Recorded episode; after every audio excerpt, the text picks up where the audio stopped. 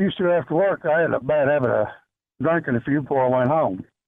And I always worked in Knoxville and Oak Ridge and drove home to LaFollette. And one night uh, in Oak Ridge, I had a few, and uh, I figured, well, I better crack my window to get a little cool air coming in here, you know, kind of keep me awake for a pretty good little drive home. I was coming up Dutch Valley Road there from uh, Oliver Springs to Lake City.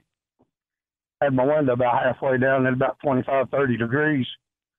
Asked a county officer. He turned around, come back, pulled me over. He said, uh, I wanted to check you for drinking and driving because anybody driving this way with their window down, you know, he said, kind of puts up a red flag. It just hit me all at once. I said, brother, if you had the chili for supper I did last night, you'd have both your windows down. he said, man, you can't be drinking think up something like that. Get out of here.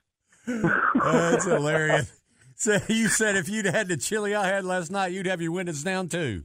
Yep. oh, that's priceless. Hey, you lost it. You got me off the hook quick.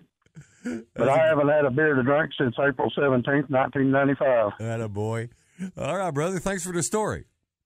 All righty. Y'all have a good day now. God bless you. And now it can be told.